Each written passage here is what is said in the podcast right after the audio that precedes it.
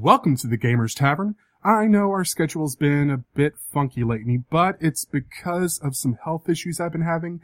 Uh, I'm getting better just in time for Gen Con next week and, you know, whatever con crud I happen to catch there.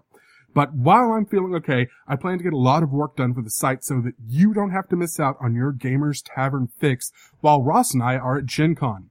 Coming up soon, we've got the second half of our feminism and gaming culture episode, as well as the first episodes of our two new game table podcasts. The first is Mutants and Masterminds, run by Cat9, taking place in the world of DC Adventures. The second is our playthrough of the starter set of the new edition of Dungeons and Dragons. On top of that, we should have two more very big announcements coming very, very soon. And it's some of the big things that I've been talking about working on behind the scenes. We're almost ready to start talking about them. So one other thing, we have gotten a lot of new sponsors for the podcast, which you can find out about by going to gamerstavern.org slash sponsors. And you can see the full list of all the new sponsors we've picked up. So without further ado, Grab a drink from the bar and take a seat at the table in the corner, and we'll be right back after this word from our sponsor. DriveThruRPG is the place to go to purchase digital copies of your favorite games.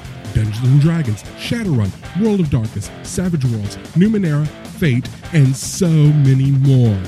Do you long for the feel of actual paper in your hands? Well, they sell physical products too.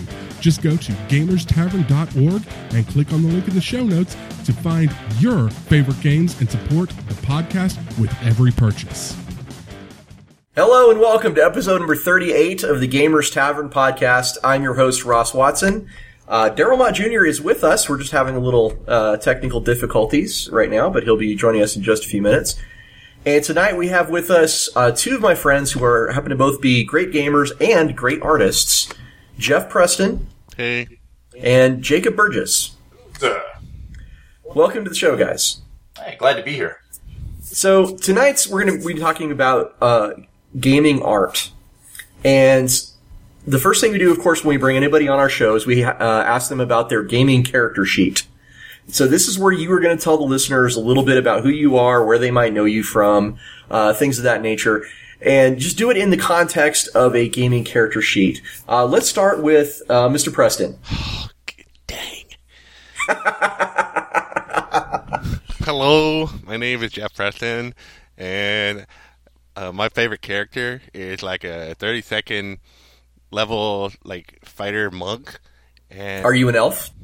No, it's a halfling. I,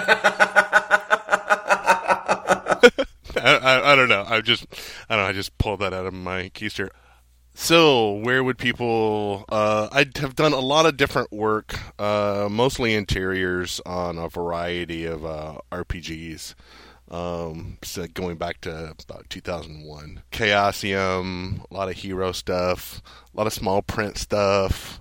You've done some work for Catalyst Game Labs. Does, Catalyst stuff. Does that mean you've drawn for Shadowrun? Yep, Shadowrun I've done. Haven't done BattleTech. I always wanted to, but I never got around. It's different uh, art directors, and I just didn't get on that short list. And for people who are familiar with Accursed, uh, you are the cartographer for all things Accursed. Yes, yes. I do a lot of maps. Very cool. Ended up becoming a niche, and I don't know how that happened. So I see here you've worked for Margaret Weis and Atlas Games and Crafty Games, Cubicle Seven. You, you have a very impressive resume as a game artist, sir. Yep, a lot of a lot of interesting stuff.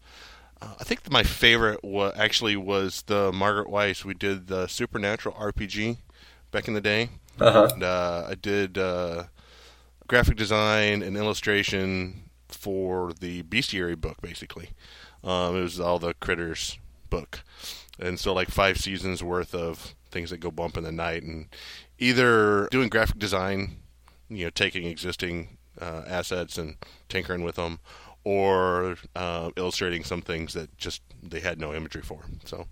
Now as a halfling sorcerer monk i see you have taken a special feat where you have a 100% rate of work completion on time as an artist. That is correct that is very impressive, sir. Let, let, me tell you, I have been art director on many projects, and uh, Don't do late. I don't. It's always on time. that is incredibly badass. And I just wanted to congratulate you on that. Uh, now, can you also tell us about this section on your character sheet that's called video games? Uh, video games. I did work for EA Bioware, um, but that was not in an artistic capacity. That was more in a um, design, decision, production uh, level capacity. The cool stuff capacity. Not that art isn't cool. Design decisions on these are the important things that gamers really like, and you should have these in the game. And we can thank you for uh, a number of things like guild banks and having check boxes on whether do you really want to sell off that expensive item. Um, now this is for Star Wars: The Old Republic. Old Republic, and then also for support for Dragon Age uh, one, two, Mass Effect one, two, three, all the uh, Warhammer Online at the time when that was still live. Did you work on the ending to Mass Effect 3? No, no, I that with a ten foot step. I, if I ever did, that all on Casey Hudson. Wow. All right. So, Jeff, uh, your character sheet is pretty stacked and packed with all kinds of experience as a game artist and working in the video game industry. Uh, I think it's fair to say you do know what you're talking about when it comes to game art. Now, if we're looking for your art on the web, we're going to find that where? At uh, team-preston.com. Team Preston. Okay. Yeah, I'm looking at your, your portfolio right now. It's actually really, really cool. So fun stuff in there. I, it's it's not everything. Um, I mean, I've got a DeviantArt that's kind of a dumping ground, kind of up in there, and then I'll pull out. Oh, these ones are nice, and put that on the portfolio. And last but certainly not least, uh, in the notes section of your character sheet, I see that you also uh, were playing the role of Saul the Mage in the Shadowrun game table actual play for the Gamers Tavern. Okay, so that's where our listeners may know you from. Let's go ahead and talk to Jake Burgess about his character sheet. Okay. I am a uh, multi-class fine artist um, and firefighter because Well, that's like a prestige class. well, yeah, like do like a prestige class that doesn't go together at all. Um, nobody really talks about because when you graduate with a fine art degree, you know what else are you going to do? Become a firefighter. Of course, that's the the next inevitable step. It was fun. Now I need to feed myself. Before you ask, I am human. I would like to think of myself.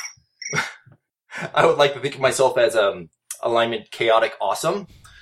Okay, I would agree with that. I think my, my wife may not entirely agree, but I know where all those extra skill points went. so but I uh yeah, I went to a traditional school, fine art degree.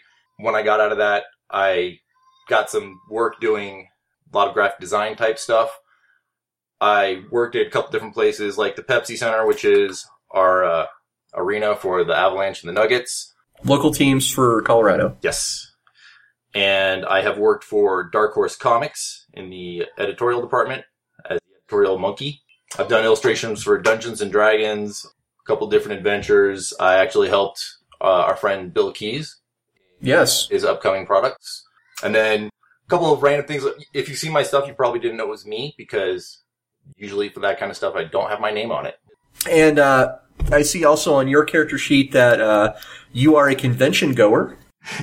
yeah, um, I was one of those uh, guys. I gamed a long time, high school, college, and then uh, there was wives and minions, and fell out of it until about three years ago, where I went to Genghis Con in Denver for the first time in forever. I went like a small frightened lamb. It's an awesome convention to go to for your first time. It is, and I was it was very welcoming, and a couple people held my hand, and I met uh, a couple of really cool people there. There was this one Watson guy Sweet. I ran into there. Fun. I've been going ever since. Fantastic. And uh, in addition to all that, you're also you're you're not just an artist. You're a firefighter. You're a dad. Uh, you're now running games uh, and and stuff like that for your for your home family. Is that correct? Yeah, I um, I've actually started gaming on in town with uh, some friends, and I've been really developing my minions to grow up to be proper nerds with the games they play. Doing it right. Actually, working with a couple of friends, uh, Deck Op Games, to we are producing our own uh, board game, but that's very early stages right Whoa, heyo, that's you heard it here first, folks. That's right. And uh, one oh, one other thing here, I notice uh, there's a footnote about Games Workshop and opening the uh, largest Games Workshop game center ever. Is that right? So after the uh, working at the Pepsi Center, I got an invitation to become a manager and open up the first Games Workshop in Colorado, which some people didn't really understand unless you're a gamer and have been playing war games a long time. And then that's just awesome. And yeah, the uh, Colorado Mills back in the day was the most successful GW store opening in GW history. That's awesome. So we actually are all three of us are kind of uh, fellow Battle Brothers, having worked on uh, Games Workshop stuff. Uh, so that's that's fantastic. Okay, And as always, I'm the odd one out. I'm just glad you're here with us tonight, Daryl. Oh, I didn't think it was going to happen either. Technical Okay. difficulties. So the next thing we're going to do is we're going to talk about what we've been playing lately, and uh, I'm going to start with uh, Mr. Preston again. What have you been playing lately, sir?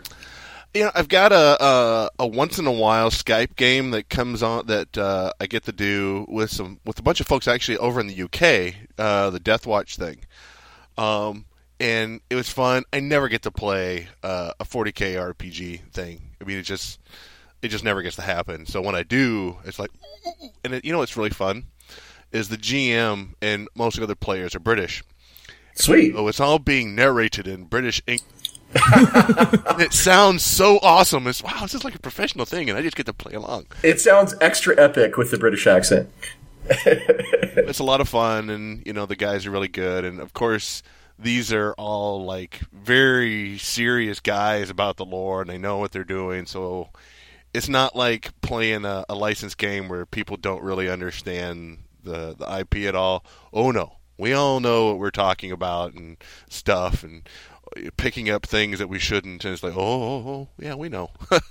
so Well, that's that is fantastic. Of course, you know, as the creator of Deathwatch, I'm so proud that you guys are are, pl- are playing and enjoying the game. Uh, uh, please pass on, you know, from me that uh, I think it's awesome. You guys are are, are enjoying it and uh, having a good time. Okay, anything else you've been playing lately, or is that pretty much it? Um, that's pretty much it. Um, I have been running up until uh, a couple weeks ago, uh, Dragon Age.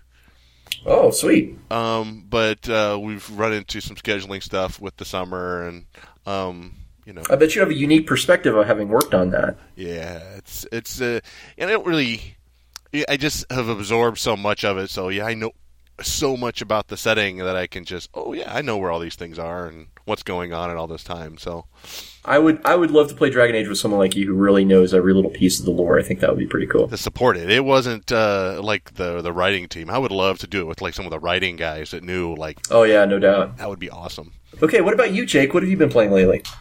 I have been playing um, a lot of Hero, which is my first love. Yay! Um, so yeah, I'm in a, uh Necessary Evil campaign that's been ported over to Hero, which is a lot of fun because sometimes, sometimes you just need to be evil. Oh yeah, I think you told me about your character a while back. Uh, what's his name? Lord Ruin! Yes, that's that's him. Yeah, yeah, he speaks in all caps. You're going to have to throw some reverb on that in the post. We will add a thunderclap. It's kind of dramatic lightning. Oh, right, that doesn't happen in the real world. My bad. Uh,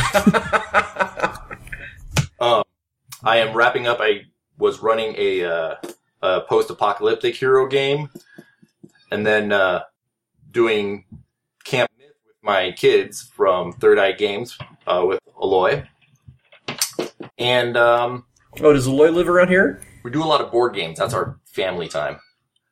Uh, so the guy who, own, who runs uh, Third Eye Games is Eloy Lasanta.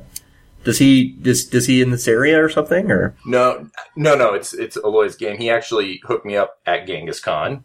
ah, okay. how my daughter loves Percy Jackson, and he's like, I did this game called Camp Myth. Check it out, and he showed me a bunch of his stuff, and it's from what I can tell, it basically is Percy Jackson the RPG. What is it called? Can't. Camp Myth. Myth, very simple game to play with kids. And we'll have links in the show notes. All right, Daryl, what have you been playing lately? Jack and shit. um, yeah, I unfortunately once again have not had much of a chance to play games. However, that's changing starting tomorrow. I am running a D&D, a basic D&D game that we're going to be recording and podcasting. Yeah, I'm looking forward to that. Yeah, I'm going to run through the starter set if I can ever get it here. Sorry, we got a little late to start recording because Amazon screwed up my order. But I'm going to the game store to pick it up tomorrow, so there's no delays. But All right. yeah, I'm, it's going to be my first time in the DM chair in a long time, so I'm getting a little nervous. I'm sure you'll be fine. Hey, my initials are DM. I'm going to be good. All right. And as for me, I've been playing uh, the game that Bill Keys is running, the Avengers Second Generation, uh, which uh, that is happening very soon. And I'm playing in Bill's home game of Tomb of Horrors that he's converted to fourth edition D and D. Uh, so I'm playing that as well. And we have our uh, game table, our ongoing game table, which is the Shadow of the Bat campaign. Um, so I'm still in those three. Now that Sean Fannon is here, actually in Colorado, he and Corinne arrived just today. Um, I expect to be doing even more gaming in the near future. Uh, so that's what we've been playing lately.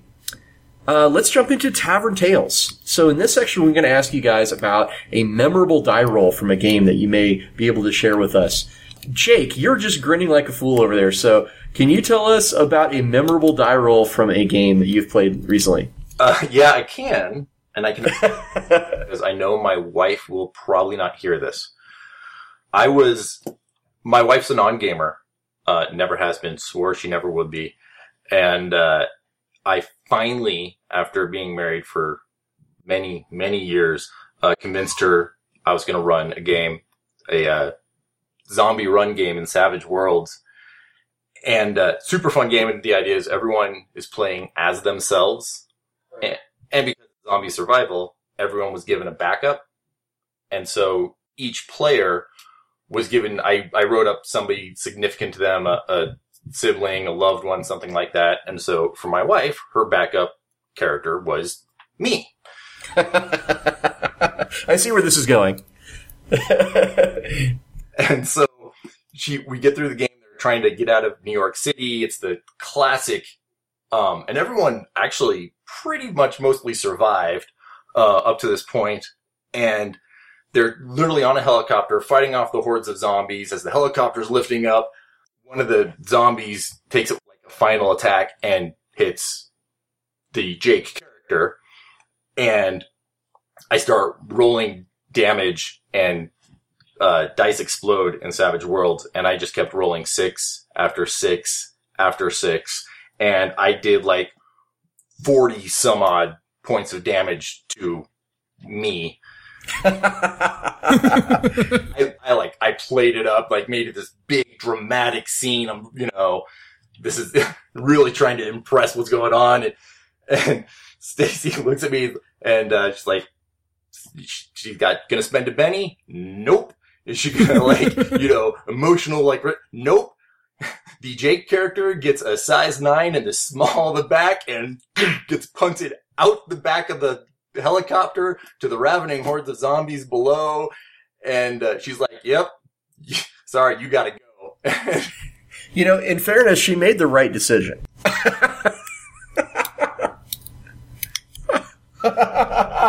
Doing really good. the other night with the guys in the, never mind. So yeah, that was a, uh, a highly entertaining Yeah, that sounds like a great moment. I will, I will love to have been there for that. everyone at the entire table was laughing uproariously. She was totally unapologetic. She's like, "You were bit. You gotta go." Fantastic. Okay, so Mr. Preston, do you have a tale about an interesting die roll that you can give us? Well, ironically, this is one where I was actually running. Um, since I never get to play uh, a Dark Heresy 40k RPG, I do on occasion run it. But uh, my luck hasn't been so good finding people that actually know anything about the 40k verse. And so I get people that say, "Oh, that sounds fun. We'll do that." And so, well, I kind of have to help them out a little bit and kind of explain a lot more. And in this one uh, session, there, the, basically the big hook was that uh, these it was a dark heresy, right? A game. They were investigating uh, rumors of some sort of a cult, and it was uh, built around this basically carnival, G- great big. Uh, it was a carnival where they had lots of uh, animals, and you got to pay to fight them. And basically, the idea was the people that fought in it. Basically, it was it was an easy way. You pay him so many bucks, we make you look good. So some of the uh, Inquisitorial henchmen went in to be fighters. They want to go in and fight monsters and look badass. Well, some of the one people that I was playing with are kind of young and well, nothing's happened in a few minutes, and let's go fight. Stick, start a fight. Oh shit! These guys is it like well, this is an investigation, guys. We kind of it's a, it's a little it's a different pace than your usual, you know, run, run in and kick everybody's butt. But oh, but yeah, but you know they're 16 and 17 years old, and well, I'm bored. I want to go. I want to kill something because they know better than you do. Well, of course. And so, okay. So you want to start a fight. So he started a fight in this room with people that he said, "Hey, I'm not a real tough guy. I I'm here just to look good and I paid my money and leave me alone." So they didn't want to start. So next thing you know, um, the assassin character goes to town on this great big group of of hunters, and eventually it gets into this big fight. And so she's, you know, she's doing her thing, and eventually the other character decides, oh, I better help her out. I'm going to shoot into to melee to help her, and I'm going, hey, oh god, oh god, behind you, and, I, and I'll make this very clear. I says, this is a really bad idea because if anything goes wrong and you miss, the odds of you hitting your own person are pretty good. Oh no, no, I want to do it anyways. Okay, so we let him roll, and he botches. It's okay. Just go ahead and you've got Benny or you've got fate points. Go ahead and try and get out of it. Oh no, no blew that too. I said, okay. So you hit your. Uh, we're gonna roll to see if you hit. If you, and it's like, well, uh, you know, I figured says, okay, maybe a thirty percent chance that you're gonna hit your own person. Otherwise, you just hit the wall or something like. Oh God. oh, he critically hit it. Hit, oh. well, maybe, and I'm trying to get her to uh, to fate point out of it, and no, no, no matter what happened, if they wanted to get out of it, it was everything went against them. Every wow, either one extreme or the other to make sure that the girl who started this fight got, got herself smoked. Wow, blasted her and sent her into uh, the wall, and we got the fight ended. She survived, but it was one of those. Yeah, there was no way around it. Shooting into melee, not a good idea. Yeah, wow. that's a that's a good lesson learned like a bar fight where I wanted to pick a fight, and next thing you know, I'm pulling pistols and shooting. oh God! Oh my God! Yeah. Well, sometimes that's how it works out. Uh, especially, I would even say, especially in Dark Heresy. Okay, so let's uh, let's get into the meat of our topic tonight, which is gaming art. So the question, um, I think the first question is really important to throw out to you guys, and I don't really care which one of you answers first, but um, one of you please answer. what makes art so important for games? Well, in a game, you have like a certain pillars that hold up what the game is. There's certain things you can skimp on and it doesn't matter, and certain things you can't. And there's game mechanics, and there's the basically the uh, the whole the story behind the game, and then the art is one of those things that holds up what a game is because when you're it just does so much when you are showing a new product or new game, whatever it is, to an individual, that first picture, if it is done properly, is going to tell them the theme, if it's fear, if it's adrenaline, if it's goofy, if it's how, how the game's approached, serious, not serious. It will inform people of many times the target uh, audience.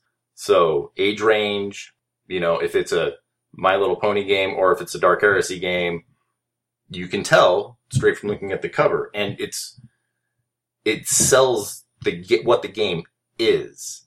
If you hand me a manuscript that details a game perfect, it could be the perfect game, and it has no pictures in it, I don't care because I'm not going to read it and, and pick up immediately. That's what the art does. Sells what the game is. So a picture's worth a thousand words. Yeah. Well, it's kind of like that whole, you know, the you go to buy a book and you judge a book by the cover. I mean, realistically, your eyes are the first thing that catch it. You see something on the shelf and go, "Ooh, that looks cool," and then you open it up and then you start reading it. Um, even if you've heard stuff about it, if it looks really crappy, they're going to say, "Oh, poor production values. Uh, didn't put much effort into this. You know, uh, maybe maybe they half-assed it, and you start you start second guessing your your you know whether you're going to purchase it or not.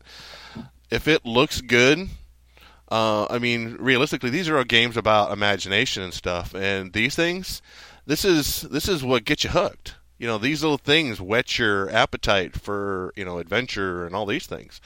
So Yeah, like uh, like Erol Otus or Dave Trampier for the original Dungeons and Dragons stuff. Uh, Larry Elmore, of course. You know, Pick up the new monster manual and the new books for Dungeons and Dragons because I know the art is going to be freaking amazing. Me never playing my entire life, and I'm okay with that because I've got several games like that. That's something I was kind of curious about. Uh, have you guys looked at some of the art? Do you like the new direction that Wizards of the Coast is going with for the fifth edition? Um, I've played. I haven't seen it. I I meant haven't the, seen specifically the book. art. I've I've seen um, some of the the promotional stuff they've had online. It's beautiful. Um, I've yet to you know really pour over it, you know, book in hand type stuff, but I most certainly will be. So uh, one thing I was going to point out is like we recently commissioned some artwork for a uh, an accursed product, and uh, I remember thinking that you know these characters are kind of cool, uh, you know, but there was a couple combinations I wasn't really sure of, and then when the artist turned in the art for the individual characters, I was like, oh yes, yes, I want to play this character because now you know it just kind of all came together for me because of the visual of the art. And you already knew what it was in advance. You already Yeah. knew mechanically. Oh, it's this that, and, it- I wrote the art description, you know. and but then you get a picture. and Go, oh damn, that's cool. Exactly, exactly. So it's an example of that. It's a game that mecha- the mechanics are outdated and has problems. Had problems back then, but damn it, when I saw the cover of Rifts, yeah, that was a game I was going to play. that's uh, Keith Parkinson. And it, yeah, love that image. Sold me. I've got Even the new Ultimate Edition has a really great cover. Sorry, Jeff, what were you saying? got the book. Never played it. what? It, I, maybe buy it. Yeah, Anything with the Keith Parkinson cover, boy, I bought that thing right up. Very- Yeah, Larry Elmore's like that way for me, like the original Shadowrun cover, for example. And it wasn't until we started doing this podcast and you started bringing up, they even knew that was Larry Elmore that did that original cover. And I, I, ever since third edition, I've been kind of upset that that cover is not there. And I know that's dated because it, it, it's very 80s, that cover in terms of the cyberpunk it shows and the fashions and the hair, but just the image was so evocative of what the setting was right there and just the dark alleys slotting that plug in there while someone else is two other people are watching backup with the one person the native native indian dress that's Well, back then, uh, especially when you look at at that time, Shadowrun was new. Nobody even knew what it was, and if you don't have a cover that you know evokes all the right things, you you know you can't really sell it. I mean, how do you sell that? I mean, you know, Larry Larry Elmore nailed it. It's like, dude, Yeah. you got trolls and elves, and it's just bam, it fit. yeah. And and on, I was just gonna say, and on the flip side, you've got what what I know for Ross and I are big Hero fans, but uh, the latest edition of Hero Games has a silhouette of a of a human. It's in a hex. Whoa, you whoa, you're talking about that? That's not the latest edition. That's fifth edition. You're talking about. Sixth edition actually has some really great color art because they got all that um, stuff from Cryptic. But yeah, Cover of of fifth edition is. right. I have no desire to pick it up if I'm just cruising through a bookshelf. The blue and gold book, No, that's sixth. the sixth. Yeah, blue and gold. He's talking about the black with the green cover, uh, green stuff on the front. Still, it doesn't tell me. Ooh, I want to play that. It's very plain. No, it is. Uh, that's that is a common complaint, and I have made a point about this on my blog it's actually. sharp About graphic design but it's not good art Yeah. And that pillar falls down, and people aren't going to get into the game. So we've talked about that art is really important because number one, uh, it kind of gives you an indication of overall quality and attention to detail paid in the game. Uh, we've talked about number two, the effectiveness of it being able to communicate the tropes and the themes and the style and the context of the game. Um, so what what are some other things that art impacts, especially like the style of the art, on how you view a game? Could you delve into that further? All right, well, like you guys, have you seen the artwork for say Exalted? Yeah. Okay. Have you guys seen the artwork for? Uh, do you remember the old um, black and white Josh Timbrook pieces from the original Old World of Darkness? Uh, particularly Werewolf and uh, Vampire the Masquerade and things of that nature. Oh, those Ti- were uh, like- Timothy Bradstreet Yeah, that- uh, as well. Yeah, those old World of Darkness, that wasn't just black and white. That was literally the only things on that page were black and white. There were no shades of gray in a lot of that work. Yeah, very stark. Uh, but that's a particular style. Was. Yeah. I mean, that's That's what I'm talking about. Is the style of the artwork impacted how people viewed that game? You Just like the style of the artwork for Exalted impacts the way that people see the game of Exalted. and Yes. you, on the flip side of that, you've got Cyberpunk Third Edition. Well, actually, let me give another example of for um, a really classic era, and I'm actually talking about real art, not dolls. Um, but do you guys remember Jim Holloway and the really great comedic stuff he did for Paranoia? Oh yes. I cannot think of Paranoia without thinking of Jim Holloway's artwork because it impacted the way I see that game. I think this is going to be fun.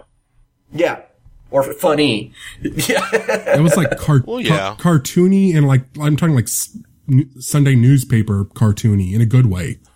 yeah, a little bit slapsticky. well, especially with your experience with the the 40k universe, like the John Blanche and all that.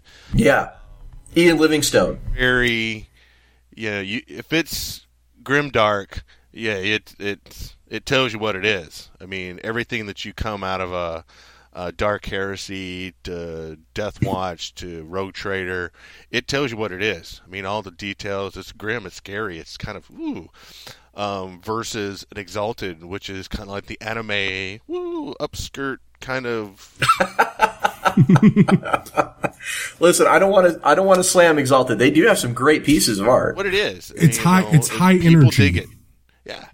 Um, versus an Erol Otus, which is uh, a kind of a otherworldly era of fantasy, you know, craziness. Um, you see the same thing with um, the the Pathfinder versus the um, the older editions of D and D. Now there was this guy back in the '80s called Dave Deitrick, and he did a lot of cover art for BattleTech back in the day. Oh, I and love for those me, covers. nobody nails BattleTech like Dave Deitrick. Which one was his? I don't remember which was which.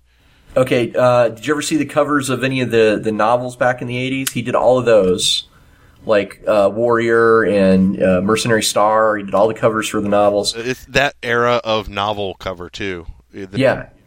But he also did like all the interior art for BattleTech. I think where he did like all the technical readouts too. Yeah, yeah. Um, well, he, I don't know if he did the technical readouts to be Well, honest, the, but the covers. I mean, yeah, I think he, I think. Well, I don't know. I'm not sure. I'll look that up and We'll, we'll correct put myself some. in the We'll notes. put a show notes in there for Dave Deitrick, but he's he's one of my favorite guys as far as creating a style. Do you do you guys have some favorites of uh, styles of art and how it impacts the game? Um, obviously, um, 40k and Blanche, yeah, I get it. no, no, no. I, I actually I was going with uh, a lot of my uh, beginnings came from Larry Elmore. Um, and that dude is amazing. I mean that's a lot of where my art started was by aping that, and then you know moving on to Sam Wood and Todd Lockwood.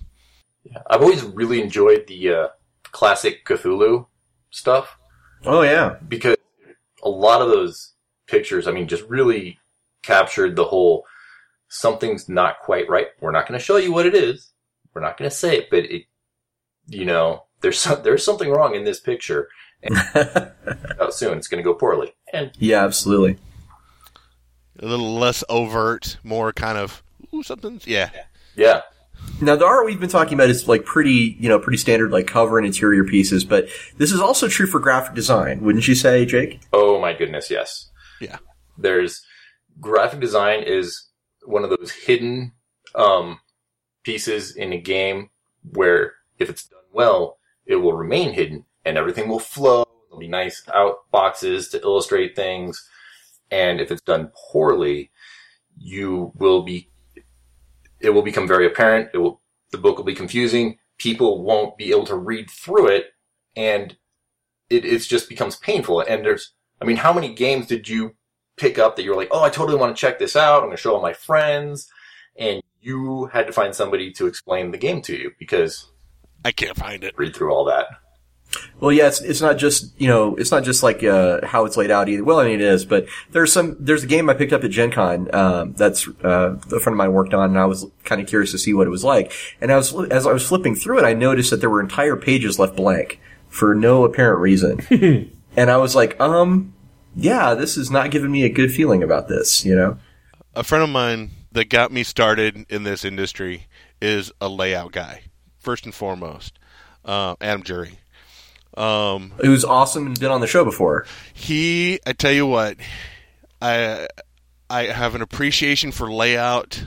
It's wow, uh, a good layout is worth its money in gold. If you can have an index, which is hard, um, yeah, that's absolutely crucial.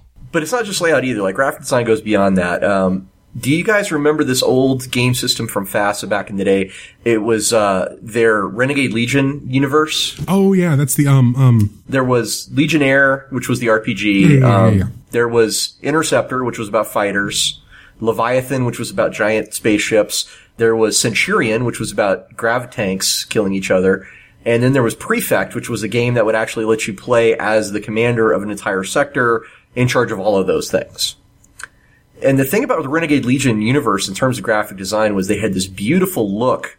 To, it, it's called trade dress, which has to do with the way that the uh, the boxes look, the pl- the presentation of the title and the font and all of these things. Um, I think that they, you know, that's one of the products that when I look at it on my shelf, I'm like, holy crap, that looks great. You know, If you want to talk about trade dress, there's one book I was actually going through my shelf right now looking for some, some I can't rattle off artist names like these guys can, unfortunately, but, uh, I picked up one book at random off my shelf and it's the Seattle, the original Seattle source book from 1990.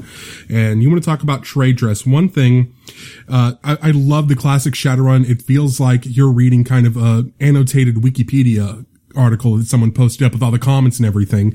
That's always been one of my favorite things. But thumbing through this book, there's no actual art per se, the way we think of art. What it is is all these fictional companies, the fictional restaurants and everyone else. Yeah, they it's had their advertisements. Like yeah, the little and, billboard. and like it's like logos and stuff. Yeah, yeah, and it's like little ads like it's it's never too late to be victimized. Vitamo, the first quenching taste of beef that cannot be beat. Try You your can't beat our Vitmo, make Vitmo your brands, and it's and it's all these little ads with their slogans and everything. It's like it's like a, looking through a yellow pages and you see all those little ads everywhere, but they made them all up from scratch and they just draw you into the world. Nerps. It's what's for dinner. Yep. So, uh, what about you guys? Can can Jeff or Jake? Can you name a product that you think did it right as far as graphic design? Again, good graphic design you generally don't see. So off the top of my head, no. It was a game that I- I didn't really get into playing, but it looked pretty. Was uh, uh, CthulhuTech. Oh yeah, CthulhuTech did have a, a pretty pretty interesting graphic design. Interesting, you know, the way it looked. It looked very sharp, very clean. Um, you could find stuff, you know, whether you know the game was you know to your taste or not is a whole nother ball game. But it looked good. You know, very high production value, very clean, very crisp. Okay, awesome. So now you guys, you know, being artists and um, having done work, you know, in the industry, can you tell us about the process of creating art for a game? Like, ta- you know, take us, take us, the listeners, you know, through that journey. Where does it start? going with the assumption that we get the uh, get the gig, you know, instead of having to spend you know eighty percent of your workday trying to get that gig. Okay, let's say that uh, I uh, talk to the art director and says, "Hey, I need you to do five images at this size, at this resolution. I'm going to pay you this much." And you say, "Great, cool." And then you send over the specs and the contract, and you know the contract's a big deal. Always work with one. I'm in favor of that. Uh, yeah, you know, as as much as these guys can be your buddies and your friends and stuff, it's for both of you. You know, but uh, you get the contract, you sign it, you send it back. That gives you your deadlines, you know, all the terms and stuff as far as what they want to see. They want to see it a picture exactly this size, or you know, a quarter page, or you know, three inches by seven inches, or whatever it's going to be, and then all the details of you know what they want to see in the picture, and if it makes sense and all that kind of stuff, you send it all back, and it's everything's good. Um, usually, there's some going back and forth on getting clarifications on the art spec. The trick there is that the art director has a picture in his head that he translates into words that he sends across the internet, gives you words, and then you have to put that picture back into your head, then put it through your arm. Um, and that takes a little bit of doing. And so, um, anytime you can get, uh, you know, references and ideas, and, oh, I want it to look like this, and um, sometimes you have art directors who are very detailed and have very specific things they want to see. Sometimes uh, it's more loosey goosey. Um, it varies, honestly. Uh, Honestly, like when they're more loose, can sometimes even be worse because you're like, well, I, you know, give me some to work with. Yeah. All depends. Now, Yeah, that's a question. Like, as an artist, do you prefer, you know, would you prefer someone to give you an extremely detailed, every piece needs to look like this? Or do you, do you prefer more of the style where they say, you know, here's a few things that I want in this piece, but the rest is up to you? generally, I prefer them to be loosey goosey because I tend to work in uh, stages. Um, I, I work in a few predefined steps. Um, uh, first thing I'll do is I'll work up thumbnail sketches to figure out the blocking, um, the gosh, what's the word I'm looking for here? Composition? The composition. There you go. Thank you, sir. The basically composition. It says where are the things going to be in there? I'm going to have four dudes. This dude's big over here. This dude's small over here. Is this kind of where we want everybody placed? Cool. Um, we get that approved. That's all. It's a very loose sketch. Very, very, very loose. Um, send that off to the art director. Is this cool? Are we good to move forward? Yes. Move forward. Then I'll pencil everything in. Um, start getting the details, you know, of what everything you, you want. If you want things changed, I need to know what you know when I send this stuff in. Though is the, is the big thing, is that once we've moved forward, we can't really go back. Um, we can't change the the layout of the whole picture once I'm at an ink and Photoshop stage. I kind of need to know at the thumbnail stage. Have you learned that through bitter experience? Uh, okay. There's a website I would like to recommend anyone who is wanting to get into this field. It's called Clients from Hell. and it's nothing but graphic design freelancers posting the conversations they've had and that laugh and clap i think i think both of them are fans of this site Yeah, I've done it. So what you'll do is I'll get all the details and stuff that you want to see in your picture. You know, you want the guy taller, you want him to have mustache, you want him to have the bandolier over the shoulder with two guns out, you know, and all this kind of stuff. And you get all that into the early stages. And does that look good? I'll send it back to you. Or is everything where you want it to be? No, I want this to be on the other side. Cool. You, we can make changes at that stage. But then once we get it approved, we move forward. We start inking things down. We start painting over it. We can pick out some details and stuff. We can do some small changes. But if you decide at some point that, well, this isn't quite right and this isn't going to do it and I want to do something different, that's a different picture. We agreed on this. We've moved forward. That's kind of where we are but yeah, usually it's very easy. And if someone's pretty loose on it, we've nailed everything down by the time we've gotten towards the end stages. And th- most of the time, the art directors have been really happy to be a part of the collaborative project. You know, I, I, I try to overproduce and you know and all that. So I mean, usually people are pretty happy about it. What about you, Jake? How, how do you feel about the process of creating art for a game? I'm uh I actually prefer people I'm working with to be in the middle. Um I mean, it is what it is. You work with who you work with and you make it work. Um I may have had some experiences where they're like, "Oh yeah, do this, do whatever," and I come back with like, you know, all my roughs and things like, "Oh yeah, we'll do this, we'll do that," and then I'll, you know, refine it. And like halfway through the refining, they're like, "Um, no, you know, maybe what I really meant was instead of being, you know, tall with a trench coat, is really a halfling with a tiara, whatever. You're just like, Yeah. what, what, where did this come from? what do you do on those? Nobody likes people in tiaras. I'm just saying. But Says who? okay, almost nobody. but uh, Just the mental really, image. as an artist, you have to remember, like, you may get these awesome, amazing, grand ideas and things you're putting together, but it's not your piece that you're drawing. Nope. Product for somebody else, and ultimately, you have to satisfy the customer. Yep. Now, you know, something that's interesting to me, you know, from this standpoint of creating art for a game, um, I have been an art director on a number of projects, and I, you know, I, I like to follow certain rules. Like whenever I do a art description, I always try to leave. I, I try to be very specific about like specific details that I want, you know, to be to be done right, uh, the way that I need it to be done. But I always try to leave some creativity in there. Like I'll say, um, in the art description, I'll say, well, his pose and his expression are up to you, you know, something like that. I, I try to leave some, some, uh, some creativity for the artist in no matter what. Um, but the other thing, and this is probably the biggest rule that I have as an art director, is I has a, I have a upper limit of three revisions. No more than three revisions, because I feel like if we're, if we're at the third revision and we're just not, you know, we're, it, it's not coming together, then we need to, you know, th- th- it's just not going to work. And for Plan B. Yeah, because because clearly you know something is broken down by the time if we get to that third revision. Yeah, it's good. Good rule.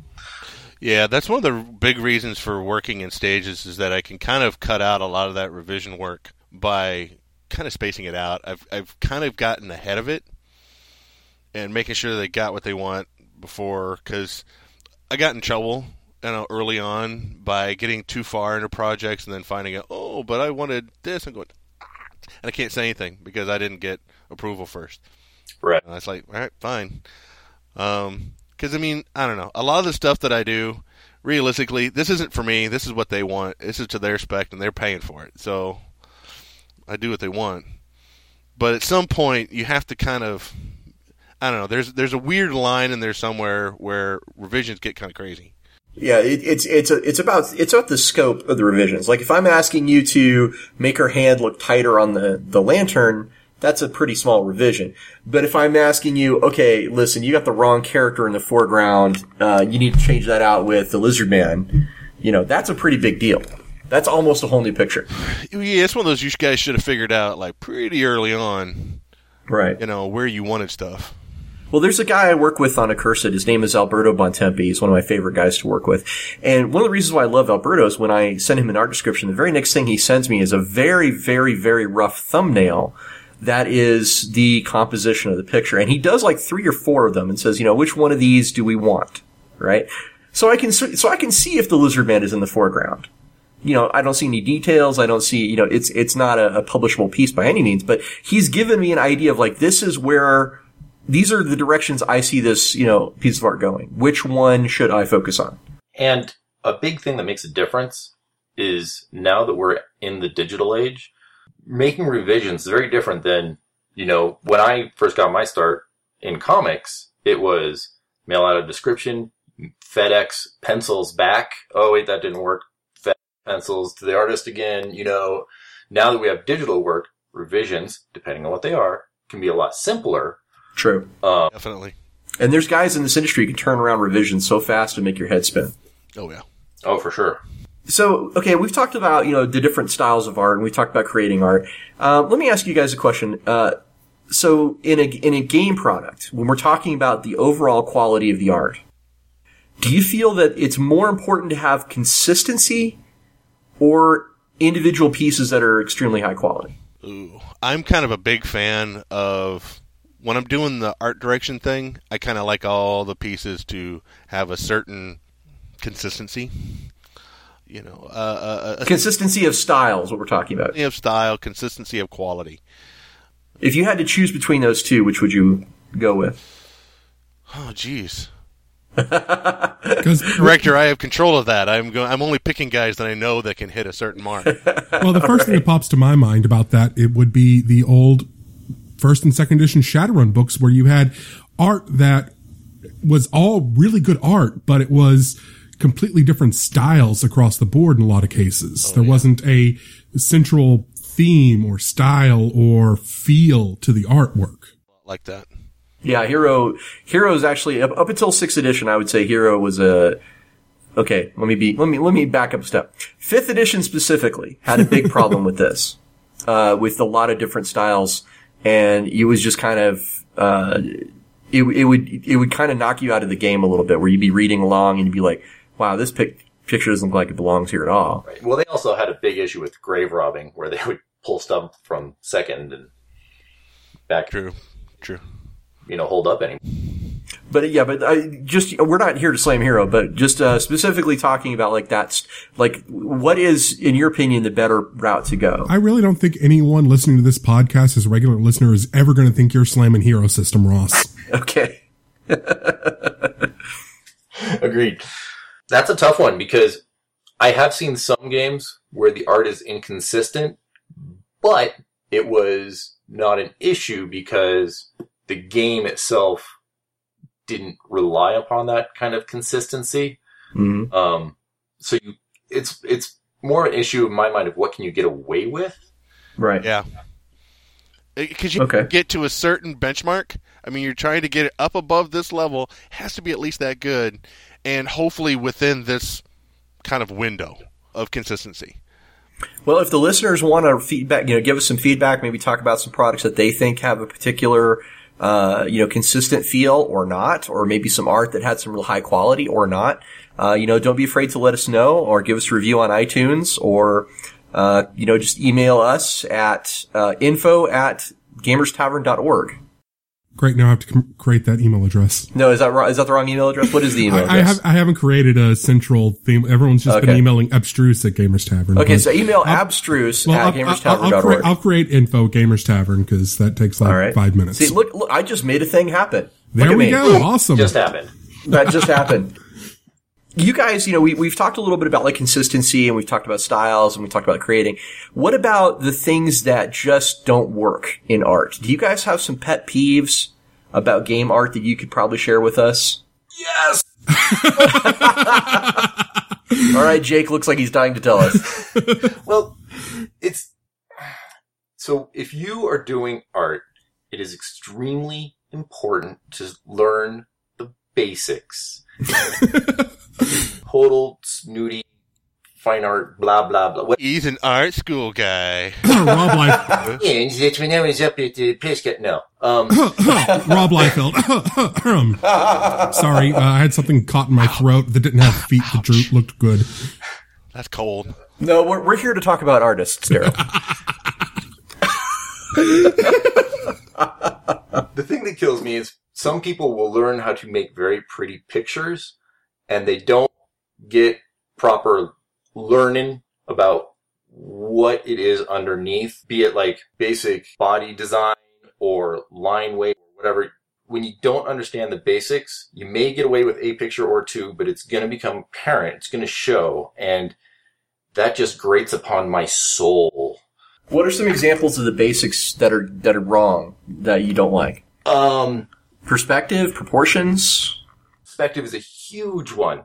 Um, understanding foreshortening, understanding how, like, the human body works and things like that. And there's times you can break those rules, times you can't. Um, and it's just when it's wrong, a lot of people doesn't bother them. Me, it drives me insane. Have there been have there been games? Now you don't have to name them, but have there been games you have not purchased because of some of these peeves that have come up in the artwork? Well, yeah. Well, I mean, if I look through on the shelf and it's got these very basic, you know, their issues or whatever in the art itself, I will not, you know, if it's something new, I'm like, well, this is obviously low production, low quality. Like, you know, they hired their four year old with motor control skill problems to. What about you, Jeff? Do you have some pet peeves you can share? Uh, Would you say would you say you agree? First of all, would you agree with you know that the the the basics are a big deal? see, I see. I have no art school background whatsoever, and a lot of what I've done is by trial and error, and I still do some things wrong. I mean, uh, you know, I am there's a lot of people who get really bent out of shape Jake is waving his arm right now. uh, about uh, using uh, photo reference. Yeah, he's, oh, I can't do that. It's tracing. And guy says, well, there's a fine line between tracing and utilizing something to understand this is how the body is shaped. This is how it's formed. This is when a hand's coming at you. This is what it looks like. You know, use those things. But you know, some people get a burr up their butt and say, oh, I can't use that. I'm going like, no, no, use it, please, please do use it. Um, If you're doing something to make awesome art, there's no such thing as cheating. Exactly. I mean, you look at any professional artist. I mean, uh, well, maybe not any, but you, you take a guy look at anything from Larry Elmore to Todd Lockwood, and I can guarantee you, at the core, at most of those things, there is a photograph of a person showing how that body is angled. You know how that oh yeah, Elmore used models. Elmore uses models. Hell, I use models. No, I mean like like like like like actual people who are models. Oh yeah. Okay. half of the monsters and creatures and stuff that I do, guess what? That's me. That's a photo of me behind all that that I've done crazy stuff. Artist that doesn't use a reference model in some form. And- Okay. Oh, but there's so many people that are trying to start their thing. Oh no, I can't do that. Stigma. Oh, bad. Do I'm going, Dude, that's stupid. Yeah. You know, back in the day, people started out their careers as artists tracing. That's where they started. Hello, we all did it. You know, I am a glorified. You know, I, I'm a tracer. I'm an inker by by trade. I give the line shape and form for anyone who's seen Chasing Amy. Yeah, I'm totally a tracer. Um, Have you guys heard about the documentary about Vermeer that came out recently from Penn Jillette? Uh, some guy basically came up with the idea that Vermeer, when he did his photorealistic paintings, uh, had this entire optic system where it was basically he would set a stage and with models on there and it would use like a prism to project down on a page. Um, I think it's called the magic of Ver- no, Tim's Vermeer because this guy basically recreated Vermeer's style. He actually went and bought period appropriate uh, set dressings and stuff like that and redid it. And basically, all Vermeer did was trace what was happening in real life before photographs. That makes total sense. You know, it, getting all these things together to to do artwork. I mean, I don't think anybody is is the the the or maybe there are some guys, and it's just not me. Not the super artist that can whip all this out of my imagination and, and fake it. I mean, there's some guys that are really good. I mean, you can get you know John Romita Jr. and you know guys like that. Sure, I mean, I'm just not that guy.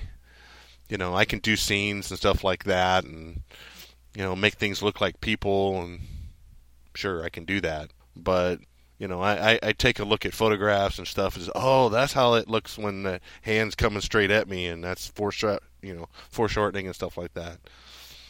I don't just Okay. I, I use photographs. I had one thing that really, really, really bugs me about art Okay. uh, in games, and that is just laziness. Where you get the people who will basically either there's two styles I've seen that are just completely and utterly lazy. Kitty, sorry, segue. Sorry. There's yeah. a there's a cat in the background of Jeff's cam. Um, anyway, uh, one, one Non sequitur man strikes again.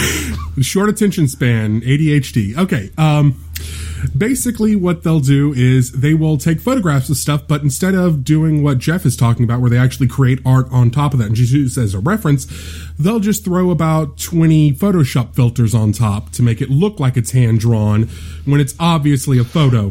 Tim Bradstreet. hey, I um, can I can Bradstreet with the best of them. So, don't kid and yourself. th- th- that one just it looks like you're tr- you're trying to create a bunch of art when you didn't have the money for it when you could have gone with possibly lesser quality but gotten something original and meaningful and the other one that really bugs me is uh, one we kind of we talked about a little bit when we talked about independent press and the covers uh, was poser Oh, Poser I hate It- poser art on on a game C- product. The the CG program that creates Yeah. characters, and you can do some amazing stuff with it. Um, Monty, use Poser. uh, yeah, Underneath, yes, underneath that the is- photo. that is yeah, a, that's that we're a saying. different Like as, thing. as the art itself, yeah, poser there, I've is seen I have seen that in at least two game systems where they just rendered a picture in Poser and plopped that on the cover. I'm, I'm sorry. Let me clarify. There's no hate on this podcast. I am extremely disappointed with people who take that approach. And there are some people that can bend poser to their will, but they are uh, geniuses beyond measure in that genre. Like uh, Monty, I can't remember his, his last name, but he's the guy who does the full motion animations for Red versus Blue. He Yeah. did uh, WHRB. That though that was done in Poser, and it's just amazing work. But that's something that's kind of completely different from what th- these covers are doing. They're not putting Yeah. in that Yeah, extra effort. different. Yeah. I, I, I will go ahead and, and mention at least one product that has done this. That if you want to go look and see what we're talking about um, for the listeners, it's uh, Rifts Black Market has a good example of exactly what we're discussing right now. The poser uh, art on the front. Yeah, this is the 21st century edition of what they did with third edition Cyberpunk, where they just took Barbie dolls from the uh, from the hobby shop and dressed them up in cyberpunky stuff. Okay, yeah, that's you, you hit a pet peeve of mine, and that's the poser art. So there we go. Yeah, I mean sometimes poser poser's a great tool. If if I can't get like a model or something like that, and I need to get some weird angles or something like that, and I need to usually I'll use it if I have to composite together a whole bunch of people in like a group and stuff like that. Because sometimes just trying to mock all that up is is wow. Yeah, I'm not knocking it as the tool. I'm knocking it as the end result. Yeah. as saying, especially for a cover. Right, that's like putting flour on the table and telling people dinner served. Yeah, Okay, if I guess it's a good time to interject this. If people really want to see the process done for a lot of artwork, you can go online and look up speed paintings and yeah, there's Twitch. You know, yeah, and watch people, you know, start to finish and see how they use references, see how they do whatever. Make the painting itself. I think uh, the guys who do Penny Arcade and uh, PvP used to do some. Uh, oh, and the guys who do um, Something uh, positive. least I could do also have a live. Renzo You can Mill- watch them do it. Renzo Milholland occasionally does it for uh, something positive. There, there are a Right. lot of webcomic artists. Um, oh God, I can't remember his name. It's the guy who works with uh, Scott Kurtz from PvP a lot. Um, that's a kind of a sci-fi thing. He does them all the time. But yeah, if you if you if you Cage is a really good one. Yeah. If you follow these guys on Twitter or on Facebook, they'll usually post up, "Hey, I'm live watching me live draw the next week's comic in 10 minutes." So here's here's the question. Let's say I'm an art director, which I am, and I'm looking for art for my game. Where am I going to find the right artists? Where am I going to find art to put into my game? What, what what's the best way for me to to locate that stuff? that you don't already have a list of a short list. Yeah, let's let's say I'm an aspi- this, I'm an aspiring game designer. I haven't done a product yet. Ask other art directors um, who they used, who was dependable, uh, who did a good job within a reasonable amount of time. Word of mouth. You know, Yeah, word of mouth is huge. Now, also, uh, I would recommend, of course, going to DeviantArt and looking around. Maybe see if somebody who fits the style of the game you're looking for. Yeah, So the problem. So when I was at Dark Horse, one of the things I did was go through submissions. Oh yeah, This was back in the day when people would just mail in, you know, art, three consecutive pages, what have you. And Jamie uh, Rich was the editor I was working with at the time. We'd sit down and just go through these piles. You know, every month we'd go through it. And uh, 99% of the stuff that came in was just sheer and utter crap. Of the 1% that made it, that would, you know, get passed around and literally 1% of those would actually get picked and given a chance. And one of the big problems with that is, so you've seen the guy's art, you've talked to him. Can you do this monthly? Can you keep up a schedule? Oh yeah, sure I can. Absolutely. Can you do this? Can you, I mean, but you don't know.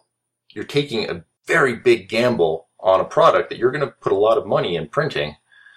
Um, especially if you've got a hard deadline, you got to keep up. It's, it's a rough way to go. So, if you were looking for art for a product, Jake, where would where would you go to find artists? I, you know what? I would, if I didn't know anybody in the industry, um, I would look at the art that I'm going for, what products I really liked, and see if I can track down those artists because re- Hire him away from my competitor. uh, yes, pretty much. um, but really, pick up the phone and call. I talk to people all the time. Um, I, Kevin, um, now I'm going to screw up his last name. Kevin Siembieda. Yeah. It's. Yeah. Um, he he called when I was at the desk and he's like, "Hey, I'm looking for artists." Oh, okay. You know, people would, you know, like, well, I'll put some stuff together and get some names around. Um, see who wants to answer your call, but talk, you talk within the industry. Conventions are a really good place to do this. Um, actually, a lot of games uh, companies actually have a a submission um, web page or email address you can use. Uh, Um, when I do uh, art directing stuff, um, having submissions rules and stuff like that is usually the first test. if you cannot follow these basic instructions, yeah. you obviously cannot work for me. The weird formatting of screenplays was the same sort of screening test that the film industry used for a long time for writers. If you couldn't follow the basic specs of writing a film script in the right format, you get to the circular filing bin. Yep. I send in lots and lots of submissions. And I, every time I do, it is like the holy grail of instructions. I will do it exactly to the letter every single time because it's a test. I mean, that is your first test. Can you follow basic instructions? or are you just a meathead with a pencil? The things you have to pile through for uh, submission. Gosh. Yeah. You know, what's the loss of one out of a bajillion? Yeah. Right. Uh, One thing I would suggest, technologically speaking, for people who you see this awesome image that's gotten reblogged on Reddit and Tumblr a dozen times, you can't find who the who the real artist is. If you have the Chrome web browser, or if you just go to Google itself, it has a tool. If you right click in Chrome, it'll have reverse image search, or you can put the file on your website and then put that file into that file name into Google and it will search the web for that image and it will give you your best its best guess as to what that image is uh, because it looks at the palette and everything and the file size and everything else and it looks at a lot of different factors and you can track down the original artist that way in a lot of cases You can also see who is copying whom. exactly Yeah, no doubt. so, uh, you know, let's say I'm an aspiring game designer. Let's say I've found some artists. Can you guys give me an idea of what a artist or what a game designer actually should expect to pay for game art? everyone's throwing know, their hands up question. and backing away. So I actually and this pertains more to graphic design and um, the marketplace itself. Um, but I actually have a book that's pricing and uh, ethical guidelines. Um, basically, it's a it's a generic price guide for graphic design, artwork, and various things in the design market. So I've used these for, um, you know, working with various clients doing posters or, or whatever the game industry is a completely different animal and it has its own price scale um, which gaming art is awesome and the more awesome the job is the less likely it's probably going to pay so yeah that's a that's Um, uh, there's a lot of times, and this is kind of this actually will probably get me in trouble, but uh, I'm, I'm over forty, so I, I'm gonna have to remember to use that. in a lot of ways, it's kind of like the minor leagues, kind of like the AAA ball.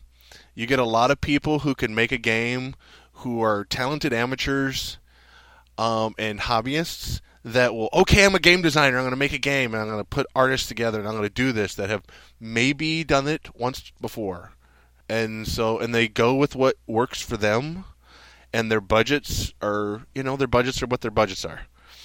Um but that is not the same as being able to price for in any other industry because i mean god anybody can these days anybody can make an rpg so kickstarter and, And DriveThru has pdfs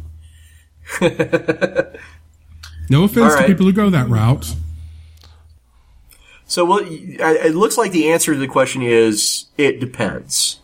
Yeah. Obviously, I think you know if you do work for a bigger company like Paizo, they're going to pay you better for uh, than like a small indie company. Uh, but even then, I imagine that the numbers are going to vary quite a bit. I mean, I've I, I can I, I know for a fact what the pay scale on art is at Catalyst Game Labs. I know for a fact what the game, the art scale was at Fantasy Flight a few years ago. Um, so, you know, I have kind of an idea, but even, the, even between those two companies, there's an awful lot of variation in, in what they can afford to pay. So, And the reason I put this question in the show notes is because it's something that everyone's really, really secretive about. That's the big about. question, and that's the one It's- everyone wants to know, and that's the one everyone always is kind of hush hush about. Well, it's like giving away your pay stub, you know? Yeah, it, it's something everyone wants to know. So I thought ballparky kind of figures might work, but at the same time, I also understand the nature of the industry. You can't really, hey, this is what I got paid here. Oh, he's too expensive or too cheap for me, so he must be amazing quality, so I can't get him, or too low quality, so because he's charging that little, why should I pay him? here's something I think I can say with authority. Uh, color art pays more than black and white. Yep. Yes. And the larger the piece, the more money it is. So there's like, go ahead, Jeff. Usually, the way my stuff is broken down is by size of the image, um, grayscale or color, and complexity of the image.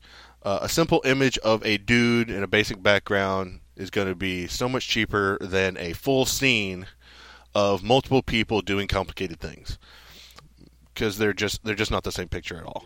And then most internal work, realistically, usually runs in a quarter page to half page, um, and you're not going to make a lot on those. Um, you're going to you get tons and tons of work, not worth a lot. Well, there's also, there's also card art, right? Of- I don't know anything about Okay, but but that's happening more and more in the industry. Like there's games with cards, or even you know just if if you were doing like a, a lot of artists uh, got their start with Magic the Gathering um, back in the day, um, and, And they're still still. Go ahead. And still do. Yeah, and there's still uh, card games. There's still CCGs and LCGs and things like that that do use card art. And I, I if I understand correctly, I think card art is actually pretty pretty low on the pay scale too. Is it? See, I know nothing about cards. Okay. It's, it's all it's all work for hire these days, so you don't get the residuals you used to back in the uh, alpha, beta, unlimited, well, revised it's mostly days. work for hire. Um, there was a guy, okay, and I'm, I'm just going to tell this quick story, but there was a guy that I wanted really, really bad to do art for 40k, and he is just exceptionally skilled and exceptionally talented, and um, he did turn in some really fantastic pieces for us. But then all of a sudden he was unavailable, and I, you know, we were like, "Uh, "Is was this something we said? Are you angry with us?" And he's like, "No, I just got signed."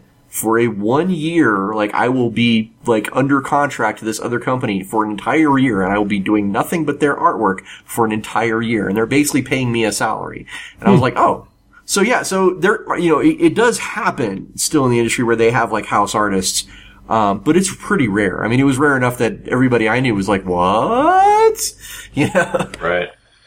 Dark Horse, you've got, you know, freelance artists who, I mean, that's what they do. They, they will always have a job they're doing at Dark Horse type thing. So, and same thing with Marvel and DC. They've got their favorite, they've got their bullpen that they always go to. And Yeah, like if like Wayne Reynolds might as well be a Pathfinder house artist, Yeah. you know. Or you could say Alberto, you know, might as well be a, a house artist for uh, Cursed because that's you know he's he's our always go to guy. Yeah, I like Alberto stuff actually. By the way, Oh, he's very very talented. freaking awesome. So, what would your advice be for someone who is an artist who wants to get into the gaming industry and do art for them professionally? Don't suck. What does that mean?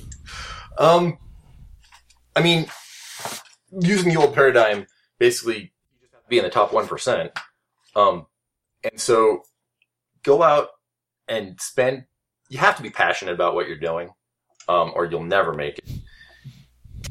You get some learning. Um, it doesn't have to be, obviously, a, like a, uh you know, a four year degree, but you have to if you have the opportunity to stand on the shoulders of giants, why wouldn't you? You know, otherwise you're just scrabbling at the knees. Um, so take the time to learn and be realistic about your skills. So, don't suck is like do your research and practice and stuff like that. Yeah, and and you're going. Everyone starts out, you know, horrible. I'm one of those people that believe art is a learned skill. Um, when people are like, oh, it's a natural thing. Either you can do it or you can't. That's crap. Mm, That's bullshit. haven't put the time into it. Yeah. Some of us, What's what's the you have to put ten thousand hours into something to be considered an expert or something like that? I'm not an or a expert. thousand hours. Or, I've been doing this for over a decade. I am far from an expert. I am like middling at best. at best. I get by on being able to crank out a lot of middling artwork really fast. hey, I saw your sketches on Facebook you posted today. Those look pretty fucking awesome, These are D&D characters that I'm doing for friends and stuff, man.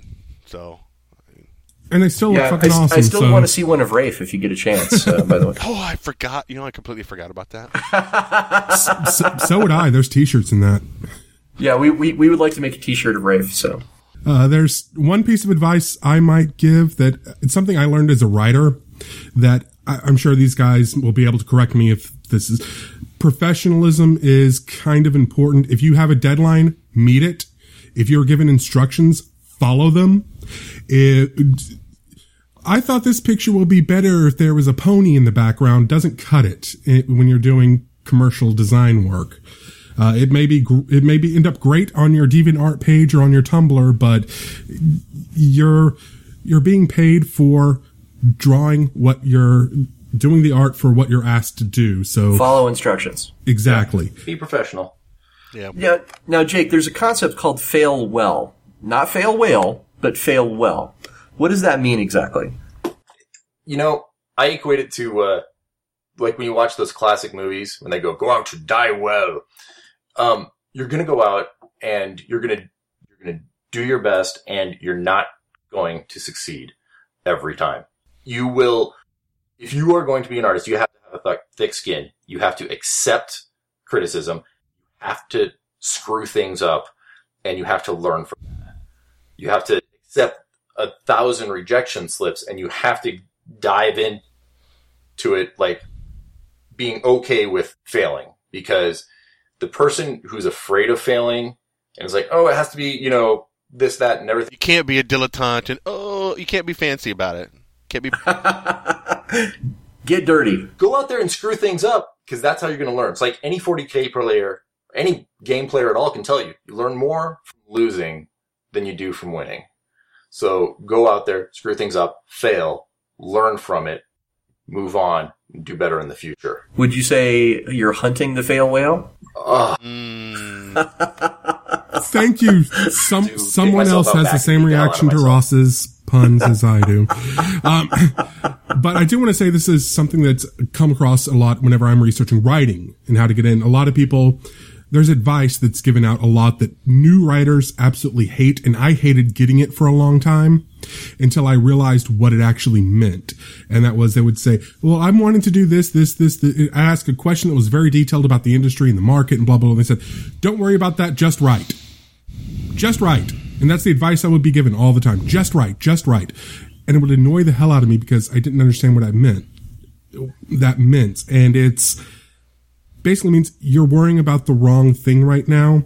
Right now, worry about creating. Worry about making the mistakes that you're going to look at this picture a month later. You're going to look at this paragraph you wrote a month later and say, okay, now I see where I went wrong. Now I know how to fix it for future works.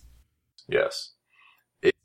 I had a teacher in uh, college who, uh, student went up, and this is actually pottery, but it still holds true. She's like, I cannot do handles. How do I do handles? And he said, okay, go back to the lab and do a thousand handles for me, then come back and ask me. well, she came back. She's like, okay, I get it. All right, never mind. That's a great story. It's it's true. I mean, Stephen King said it. Like, you want to be a writer, sit down and write. I mean, Daryl just said it. Jeff, what about you? Do you have some advice for someone that wants to become an artist in the gaming industry? an artist. Um, obviously, you need to be drawing, drawing, drawing, drawing, drawing, drawing, drawing, drawing, drawing. But I mean, put yourself out there, see what you can do. You're not going to be able to. I mean, a lot of the stuff like I've been screwing around lately with uh, D and D characters. You know what? I started with D and D characters. I'll be doing people's D and D characters till the day I die, and that's fine. Art directors are going to want to see more than that. And so you talk to them, you, you take your portfolio, you show them your stuff. You need an online portfolio too. You need a DeviantArt account or a some page. Yeah. um, and you know show them what you got, and they'll tell you what they want to see more of. More often than not. Sometimes they won't. Sometimes, yeah, sorry, fuck off. Um, hey, it happens. But usually I want to say, well, I want to see more scenes. I want to see more full body shots. I want to see more dynamic poses, less of the static shit. I have been told that a thousand times. I still get told it because I still, you know, I still fall back in the same habits. It comes up when I when I do work. So I mean, it's one of those things that I, you know, I all I'm always having to go back to the basics. So, and you know, I guess you'll always be doing that. You got to stick yourself out there. You got to fall down, and you got to keep doing it, and realize that you're going to be drawing somebody else's stuff, not yours. I don't know. I've never got to work on a 40k product. I've never got to work on a D&D Wizards of the Coast product. I've never gotten those gigs. You know, I I never worked in comics. I wanted to, never got to. Um, I just don't know the right things to do, and I kind of wandered off in a direction that I kind of fell into a niche, and it's not necessarily a good one, and that happens. So you got to find out when you're in that hole, and you know, find a way to get out of it. Okay, that's good advice. You know, um, if I may, the what we are doing now, art's changing a lot. Um, back back when I was a boy, we used to draw on caves. Um, Old shit. yeah, yeah, when- when there- but you know, it was all pen. And now everything is being done digitally, and there's new tools and designs out there to draw on, like the Cintiq tablet, which allows you to draw directly to digital, um, no pen and paper. And along with that, there's also new ways to explore and present your work. So, for example, you know, there's DeviantArt to show your artwork. There's also places where you can Kickstarter with um, online comics, things like that. There's so many ways your art out there, and so with comic books, I know many people who have gone done their own. That's how Penny Arcade started. They started with a web comic, and then people would throw money at them, and then they'd bind it and sell the book at the end. And there's a lot of comic book artists who kind of created themselves that way. It's kind of like the self-publishing route of of comics and stuff, versus being a writer. You're for the art side. Uh, uh, And, uh, Scott Kurtz from PvP did a lot. Uh, he did his own comic. He just threw it up on the web, and now he's doing commissioned art for Wizards of the Coast. Nice. Yeah, and and it, there's Mike so Krahulik, many too. ways to self-publish and, and get yourself out there nowadays. I mean, and that is changing constantly between you know Twitter and and um, DeviantArt and all these you know Smack Jeeves and things like that. There's Smack G's. What is that? Smack Jeeves. Oh, okay. It's what the kids are calling it these days. I don't know. You boys out smacking the Jeeves again? Okay, Grandpa, go check the mail. Mailed you some submissions. Yeah, but I think we're paying like, including the podcasting hosting, we're paying about twenty-five dollars a month to host Gamers Tavern website.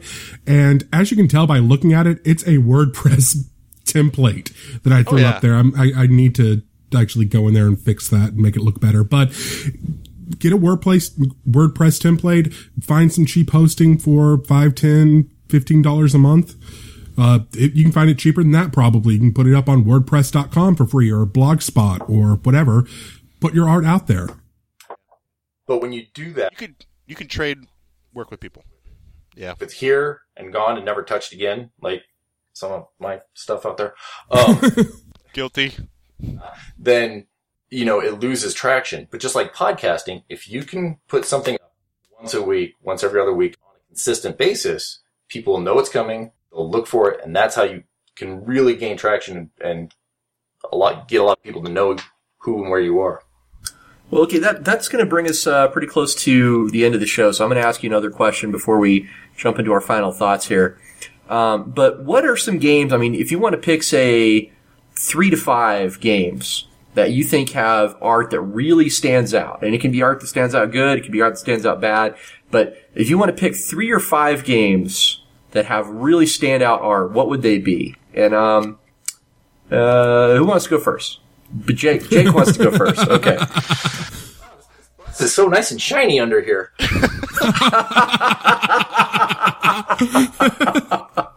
um, I mean, Paizo, it is awesome. I love Wayne Reynolds. Uh, all the stuff he does for for Pathfinders, you know, pretty amazing. Yeah. Uh, GW, Yeah, Games Workshop. They have a stable, of really fantastic dudes. Paul Dainton, you know, uh, Karl Kopinski, Adrian Smith back in the day. um, Although those Marines are a little tubby, but uh, maintain that the original Rifts core book, yep. one of my favorite of all time. Well, the interior was some of that was Kevin Long. We we we don't really talk about that so much. that cover's good. The, the Parkinson cover, yeah, okay. Um, and the stuff FFG's putting out, again, they're now one of the big dogs too. It's it's beautiful. Cool. Yeah, absolutely.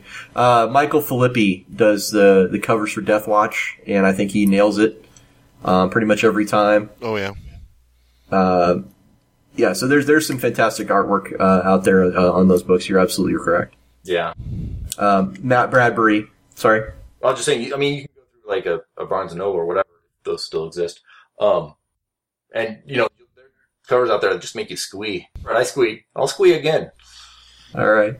Jeff, can you think of some uh, games that have art that really stands out to you? Yeah, uh, same thing uh, as before. You know, GW, uh, Catalyst with their Shadowrun line, uh, the BattleTech stuff, all the painted, uh, the really high quality uh, color stuff is just great. Fantasy Flight, obviously. Uh, Green Ronin, um, uh, running the uh, the Dragon Age stuff. The guys that did the artwork on that are really top notch. Uh, I'm really liking, and this is this is so Velveeta too. I shouldn't even go there, but uh, the uh, the the accursed stuff is gorgeous. It is. That was actually Truly fair. Be, that was going to uh, be and on it's my totally list. totally Velveeta.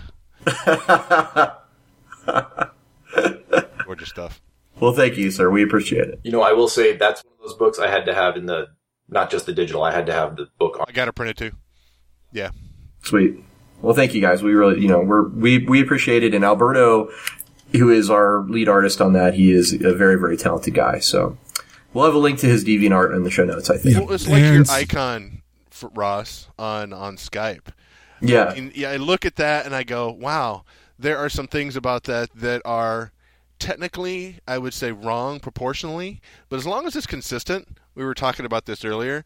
It says, you know, he's consistent all the way across with all of it, and it it works.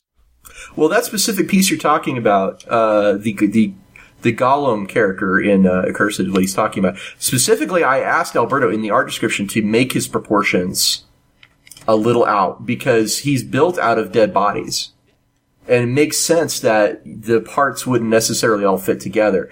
And he wa- we wanted like a big imposing character who was also uh, looked scholarly. So his proportions are out of proportion in the large sense. Like he's he's just a little bit too big. He Yeah, is. yeah, he is yeah, like yeah. the. You look at that picture, and the first thing that pops in your head is Dolph Lundgren, the guy with 180 Yeah, that's IQ, who I sent him as the but big, reference. huge, giant guy that can crush your head with. I a sent thought. him Dolph Lundgren as the face reference. That is is awesome, a lot of fun. Don't do it as a subscription, as a uh, brain cramp. When you're sending your art in, Oh no no no no! screw it up. That's definitely something that you want to do on a project where they want you to do that. exactly. Yeah. Um, not one of those because if you show that you can't get your proportions right, then they're gonna say this guy's weird. It's you know he's been hanging out with that Liefeld guy too much. Oh, you know, here's another piece of advice I can throw in there too. Like, if you're doing an art description and you need something to be bigger or smaller, you know, I always try to give the artist a percentage. Like, I want it 20% bigger or I want it 50% smaller. You know, I try to give them a, a really good idea of exactly the scale of the, the change that I'm asking for. a lot of times with I know we're I don't know if we're kind of backtracking, but A little bit. I've talked with art directors and this is, you know, I've had them and says, well, draw on it, draw on the picture.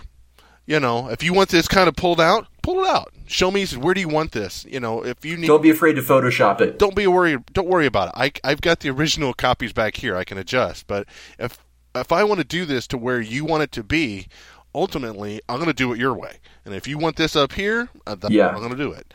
the guys at Fantasy Flight were big on that too, and, and actually that's something I need to do better at is is taking the sketch and manipulating it in Photoshop to get you know closer to what I want. That's a very good point. Yay, digital age. Yep. Yep. All right. And my and my list definitely has to start out with Accursed too, and it's not again kissing the ass of my host. uh, it, it is because the very first thing that the, my, my very first contact with Ross was I got an email. I think I, I think John actually sent me the email. Yeah, John most likely. Dunn, uh, sent me an email to the Kickstarter, and I looked at it, and the first thing that popped to me was the art on that Kickstarter page, and I'm like, okay, these guys know what the hell they're doing. This art is fantastic. And I looked through the page and kept reading, and it was just amazing. Looked through the book, the the art in the book was consistent across the board. It was these the same quality all over the place in the same general style and look. And it was just beautiful and gorgeous and told the story of what Accursed is, which we've said many, many times before on here. And like I said, my favorite quote for it is, it's like someone secretly slipped Ravenloft some PCP. and that art, that's what comes across in the artwork. Like it's Ravenloft, but you're not scared because you're one of the monsters and you can start kicking ass.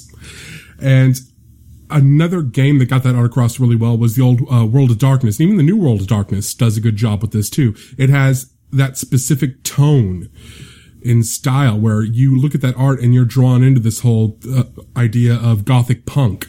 Yeah, I'm gonna have to say for me, um, personally, like the top games that stand out art wise, uh, the original Werewolf the Apocalypse uh, blew me away. There's a scene in the combat section, and they're telling you how combat works, and it's actually a almost like a little comic book of these two werewolves fighting on the pages and they're just getting bloody and they're tearing each other apart. And it was not only like perfect for the chapter, but it was also great illustration of, you know, the savagery of the game. And it, that was a Josh Timbrook piece. And I, I just, I think Josh really just utterly nailed it with, uh, the artwork for, um, Werewolf the Apocalypse. Uh, White Wolf also did a really great job on the Scarred Lands product. They had a lot of great, uh, they actually got, um, the guy who does Artesia, Mark Smil- uh, Smylie, to come in and do some of the art pieces on that, and it, it, it was very, very impressive. And lastly, I'm going to throw in, um, and you probably, if you know me well, you know I would have to say this, um, Champions Fourth Edition with the George Perez cover.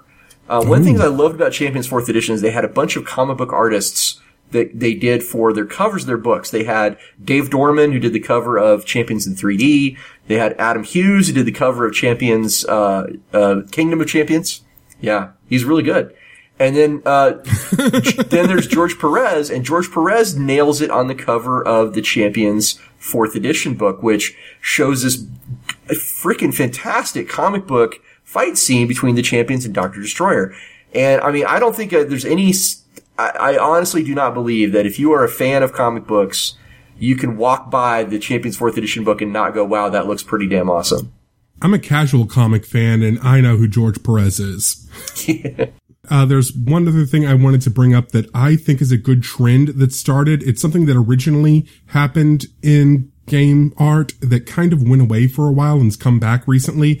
And that's the art for a while was really static posed pictures. And this was a big complaint on fourth edition Dungeons and Dragons. I love the art in that, but it's all static poses.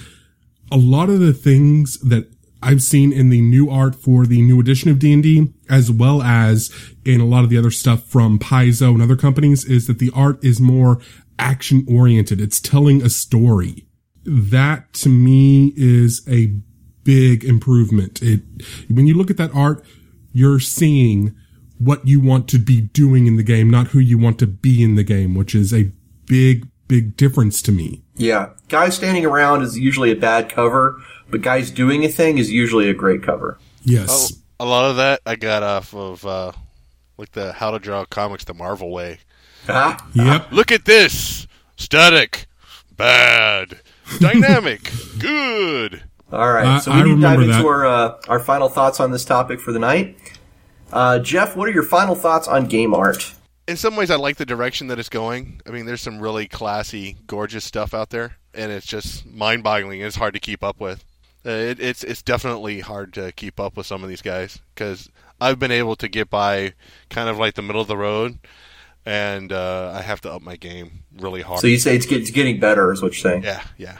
Okay. It, for me as you know as an illustrator, it, it forces me to, to work harder and, and up my game and do better. Very cool. Jake, do you have any final thoughts on game art? man, art is, don't ever underestimate how important art is. Creating what the game or presenting what the game is, feels, um, you know, all those, all those things about the game. And it just keeps getting better and better. Um, because as people fall in love with it, you know, become passionate about it. Um, and if you want to be an artist, you have to be, take your time, go out there, drop, you, you gotta have, honestly, you have to have a thick, thick skin and, and you have to have some stones to get out there and, and get kicked in the teeth repeatedly. And you have to love it enough to keep going through that. And if you're willing to do this kind of stuff for, for pennies and come back for more, then there you go. Fish doing this. I mean, you got to do it for the love, um, and eventually you'll you you know if you're going to do this professionally, yeah, you will eventually make some money, but it's not going to be woohoo rolling in the dough. Well, uh, you know, I'm, gonna- I'm going to throw this out there. If you do, if you become a cover artist in this industry, you can make a living. Maybe not a great living. Well, you got to be, you got to be good. Yeah, there's, there's the for sure. Yeah, It would be in the 1% of the 1% of the 1%. Yeah, I mean it's hard. It's hard, you know, uh, getting the cover gigs. I mean, I've done I've done cover gigs for for uh, the Amelia Via, Via guys and doing the the comic based stuff. the Hope Prep. Yeah, the Hope Preparatory is yeah. Um, but those are those are hard to get. Those are not my normal gig. And you did a cover for uh, Sarah Cockwell's book. Yeah. Ooh, that was not so great. Ooh, I'm sorry. Yeah, it was it was a learning thing. Okay, right. You don't hit a home run every time at bat.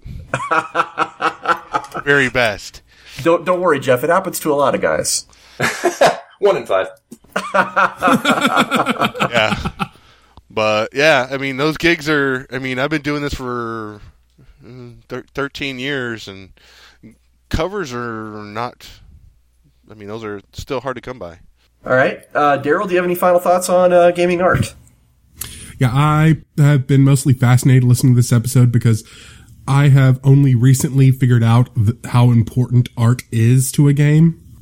And it's one of those things that's always been in the back of my mind. And I think it's been in the back of a lot of our listeners' minds that may not have realized how important it is. And it's really come to the foreshadow for me when I see people not paying enough attention, game designers and publishers not paying enough attention to art. It's an afterthought. it can really elevate a project. I mean, that's these are my final thoughts. Is that if you Yeah. have good art, it can take a game and take it from being good to great. It can take a fair game and turn it into a good game. You know, art can actually just lift your game up a whole level.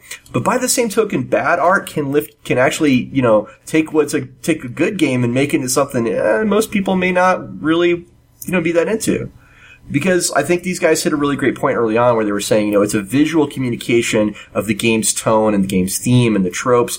And if these things are not communicated well, or if they're communicated through through art that's going to, you know, turn you off of the project, then then it's just it's not worth, you know, it's it's almost not even worth putting on the page if it's bad art. Right. That's all I'm saying. advertising. It is, it is, for some of us, it's everything. It is literally the first thing you see of a game. You don't see the title, you don't see the genre, you see the cover. Well, we're in a we're in a uh, we're in a particular uh, industry, role playing games, that is all about communication. It's all about the GM being able to tell the players what the world is like, right? Being able to illustrate that in their minds, usually through the power of his voice and the power of his descriptions, the power of his words. But art is such a powerful tool for him to be able to say, the GM goes, well, you see this. And he opens the monster manual and shows you an orc right? Or shows you a dragon. And that's going to really, you know, it's going to help with that immersion. It's going to make that game better all around. And one thing I have done in my home games before is I will actually hook my computer up to my TV. And when it comes to this is what the catacomb looks like, throw an image on the screen. Yeah. Yeah, I did that a lot with my Shadows Angeles game too. So showing like what the city looked like, things like that. I've done that at con games where pick a picture, pick a character, and you have the images laid out, and it, you know, you can use that to draw people. On, uh, can you give us a really quick, Jeff, like what your most recent thing is and where we can find you on the interwebs for our listeners? Um, right now, I don't have anything that I can show anybody uh, other than just uh, I've got a few things on uh, my uh, portfolio site. That's uh, the teampreston.com. So team dead. Right. And if we want to see more of your work, I think possibly the most latest thing you worked on is uh, Guns of Daggerav for Accursed on Melior Via.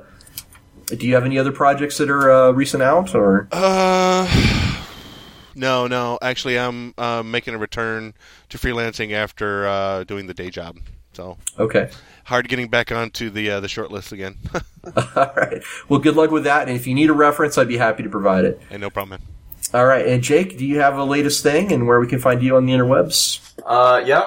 So you can find me at flashoverarts.com, um, which I'm in the middle of hauling over right now, but, um, I'm also on the, uh, the Twitters at Jacob Burgess, uh, at flashoverarts. And I've got, you know, Deviant page and stuff. All right. Uh, on behalf of Daryl and myself, I want to say thanks to you guys for showing up on, and being on our show. We're very grateful to have you guys. Um, Having us. Thank you.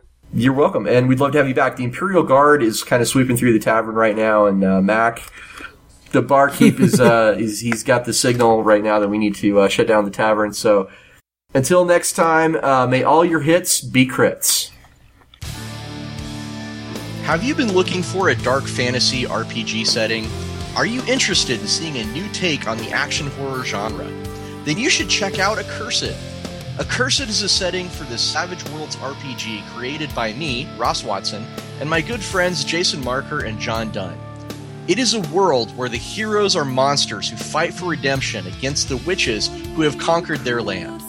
To find out more about Accursed, search for Accursed on drivethrurpg.com. Accursed is now on sale there and in many other fine retailers for gaming PDFs. Thank you very much, and I hope you enjoy Accursed.